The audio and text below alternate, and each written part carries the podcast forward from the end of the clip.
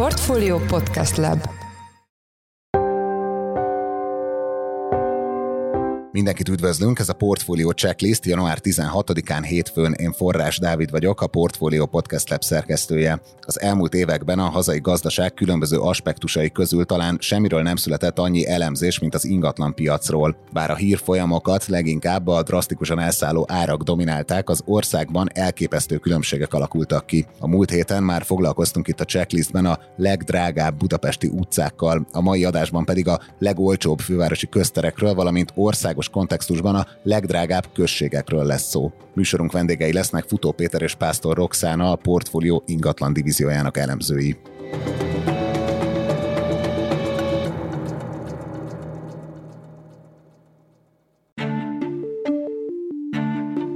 Budapesti lakásárak tekintetében egészen megdöbbentő folyamatokat tapasztalhattunk az elmúlt években. A felkapottabb városrészekben még alig szoktuk meg a használt lakások esetében az 1-1,5 milliós négyzetméter árakat, már is megjelentek az új ingatlanoknál a 3-3,5 milliós egységenkénti árak. Van ugyanakkor egy másik oldala is az ingatlan piaci folyamatoknak, bizonyos területeken ugyanis mintha végbe sem ment volna az elmúlt időszak ingatlan piaci árrobbanása ahogy a legdrágább utcák esetében, úgy igazából most a legolcsóbb utcák esetében sem ért minket meglepetés, hiszen jellemzően ezek a legolcsóbb kerületekben találhatók. Futó Péter a portfólió ingatlan divíziójának elemzője. Természetesen egy-kettő kivétel itt is van, majd ezekről szerintem fogunk még beszélni, de meg lehet említeni akár a 21. kerületet, a 10. kerületet, 23. kerületet, onnan több utca is bekerült, és hát van itt is egy-két kakuktojás azért. Melyek ezek a kakuktojások? Mindenképpen ki kell emelni talán egy harmadik kerületi utcát, ráadásul ez a hegy felüli oldalon oldalon található, ez a Máramaros út, illetve talán egy 9. kerületi utca, ami talán a kerület miatt tűnik csak furcsának, hiszen a 9. kerületben azért átlag felettiek a lakásárak,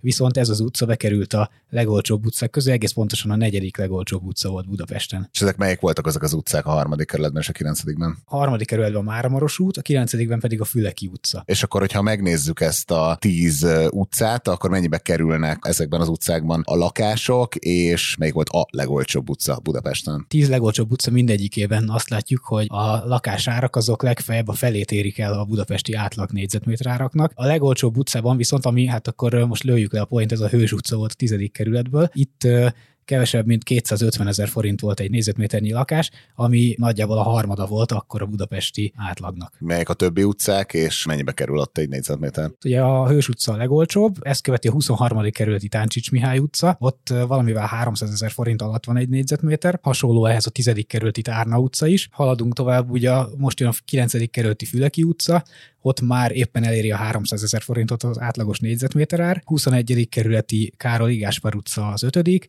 Ezt követi a már említett harmadik kerületi Máramaros út, ott ugye jó kérdés, hogy ez miért és hogyan kerülhetett be a listába. Ezt követik ilyen 17. és 23. kerületi utcák, mint a Bátor utca, a 23. kerületi Hősök tere, ugye ez nem keverendő össze a sokak által ismert Városliget melletti Hősök terével. A Templom utca szintén a 23. kerületből, és a 10. helyre a Tisza István utca került. Itt éppen eléri a 350 ezer forintot a négyzetméter ár. Ja, hát ezt majd meg kell állnunk, hogy címbe akkor ne azt tegyük, hogy már csak 350 ezer forint egy négyzetméter a hősök terén. Mit lehet tudni a konkrét utcákról? Ugye itt az elemzésedben azt is leírtad, hogy a konkrét utcáknál minek köszönhető az ennyire alacsony árazás. Így van, valóban próbáltunk utána járni és megnézni az utcákat, hogy, hogy mi történhetett ezekben az utcákban. Kezdjük akkor talán a legolcsóbb hős utcával, ez az, amit talán nem kell bemutatni a hallgatóinknak, hiszen az elmúlt években többször is szerepelt a hírekben, leginkább az ottani két szociális lakásként működő bérháza kapcsán. Erről 2018-ban egyébként az a döntés született, hogy, hogy ezeket lebontják,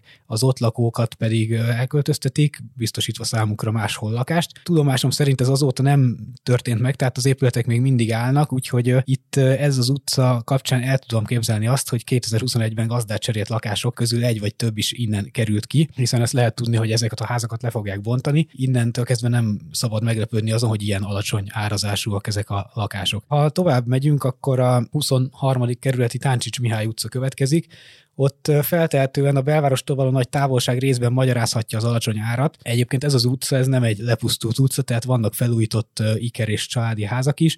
Itt feltehetően az értékesített ingatlanoknak a állapota magyarázhatja azt, tehát valószínűleg nagyon rossz állapotú lakásokat, házakat adhattak el ebbe az időben, ami elég volt ahhoz, hogy lehúzza az utcának az átlagát. Aztán, ha tovább megyünk, akkor a harmadik, negyedik helyezett tizedik kerületi Tárna utca, és a kilencedik kerületi Füleki utca, ezek már érdekesebb helyszínek, hiszen bár a tizedik kerület meglehetősen olcsó egyébként is, átlag alatti négyzetméter árakkal rendelkezik, 9. kerületre ez nem jellemző. És hát azt látjuk, hogy a 9. kerületi Füleki utca az egyfajta zárványt alkot így a kerületen belül. Itt található nagyon közel a Ferencvárosi rendezőpályaudvar, itt több mint 30 sín pár van közvetlenül az utca végén. A másik oldalon a, a Gyáli úti felüljáró, és hát a Délpesti Centrum Kórház is itt található. Tehát ezek olyan lakó ingatlanok, amik körül főként ipari területek találhatók. Ugye már beszéltünk, hogy a lista hatodik helyén, vagy a hatodik legolcsóbb utca az a Máramaros út, ezt miért gondolod kakuktojásnak? A harmadik kerület egyrészt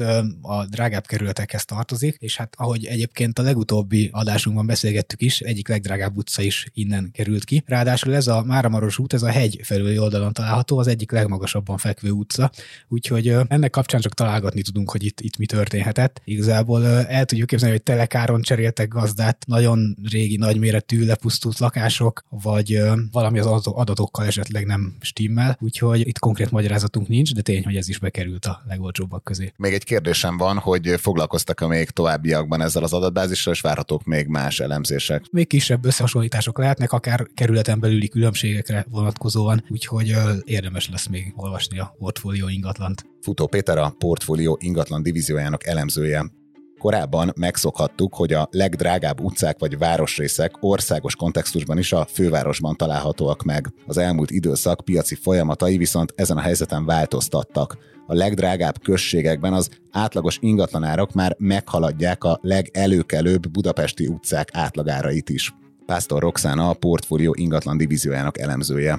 A községek esetében nem szerepel utca szerinti bontás. Általában ennek az az oka, hogy nagyon sok helyen pár, három-négy darab tranzakció ment végbe az egész év alatt. Úgyhogy igazából itt most nem utcákról van szó, hanem magát a községeket néztük meg. És akkor ez alapján mik a, a legdrágább községek, itt hogy, hogy alakulnak ezeken a helyeken az ingatlanárak? Hát ugye készítettünk két tízes listát. Az első alapján Ábrahám hegy volt az, ami az abszolút győztes, a legdrágább község volt 21-ben. Itt összesen négy lakóingatlan tranzakció volt, tehát hogy ez alapján számították az átlagot, és a, az átlagos négyzetméter ár az 1 millió 274 ezer forint volt, és csupán 1000 forinttal maradt el ettől egy budapesti agglomerációs település, ez pedig Remeteszőlős volt, és itt is ugyanúgy négy családi ház eladás történt. Tehát igazából a, az első két helyen egy majdnem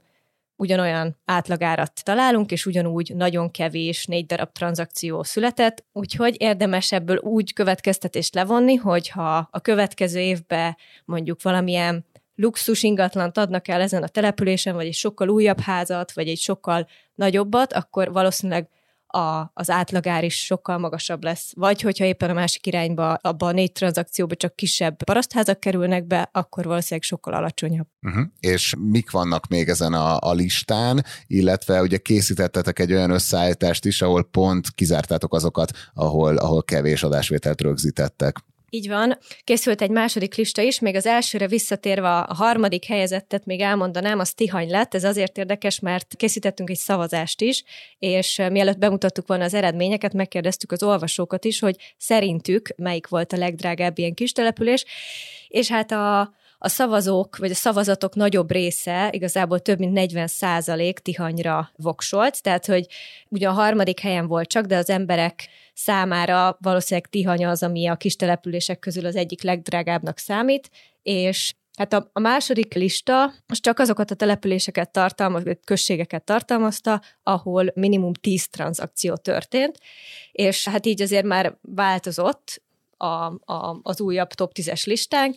Ebben az esetben is egyébként egy balatoni település volt az első, ez Szántód, a második lett egy budapesti agglomerációs, ez Üröm, és a harmadik pedig szintén ugye Budapest környékén Nagykovács lett. És itt milyen ingatlanárak voltak? Hát itt a legelső helyezett a Szántód esetében 953 ezer forintos négyzetméter ár volt, tehát hogy látszik, hogy több mint 250 ezer forinttal elmarad a másik listába szereplő első helytől. És a második és harmadik helyzet, tehát Üröm és Nagykovácsi is meghaladja a 800 ezer forintos négyzetméter árat. Kicsit távolabb lépve ezektől a konkrét top listáktól, mi köti össze ezeket a, a településeket? Itt mi mozgathatja az árakat, vagy hát mi nyomhatja fel az árakat ilyen mértékben? Ugye alapvetően mind a két listában, hogyha megnézzük, akkor háromféle település szerepel, az egyik budapesti agglomerációs, a másik Balaton és környéke, ott főleg mondjuk olyan települések, ahol a fesztiválok miatt, ugye mondjuk Szántód vagy Zamárdi, tehát a fesztiválok miatt valószínűleg magasabbak a, az átlagárak.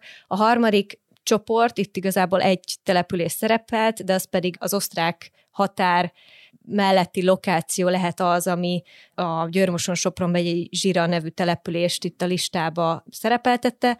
Tehát látszik, hogy ezek azok, amik be tudnak kerülni a, a legdrágábbak közé. Kicsit hátrébb lépve, ezeknek a településeknek a, a négyzetméter árai, ezek mennyire vannak pariban a, a fővárosi árakkal? Hát igazából 2021-ben, tehát hogyha ugyanannál az adatbázisnál maradunk, és ott nézzük meg a budapesti átlagárakat, akkor azt lehet látni, hogy a legdrágább kerület az, az ötödik volt 2021-es adásvételek alapján, és itt valamivel több mint egy millió forint volt a, az átlagos négyzetméterár. Ugye az első listába három település, az Ábrahám-hegy, Remeteszőlős és Tihany szerepelt, ami ezt felülmúlta.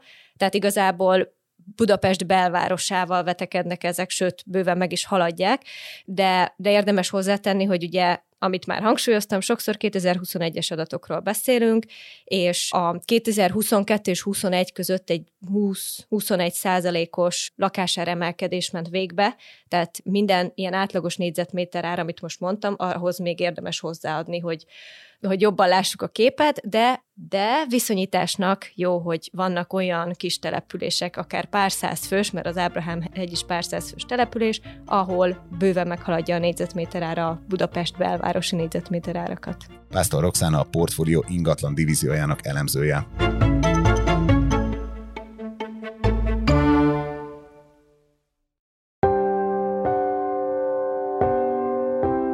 Ez volt már a Checklist, a Portfolio munkanapokon megjelenő podcastje. Ha tetszett az adás, iratkozz fel a Portfolio Checklist podcast csatornájára azon a platformon, ahol podcasteket hallgatsz. A mai adás elkészítésében részt vett Bánhidi Bálint és Gomkötő Emma, a szerkesztő pedig én Forrás Dávid voltam. Új adással holnap, azaz kedden ötkor jelentkezünk, addig is minden jót kívánunk, sziasztok!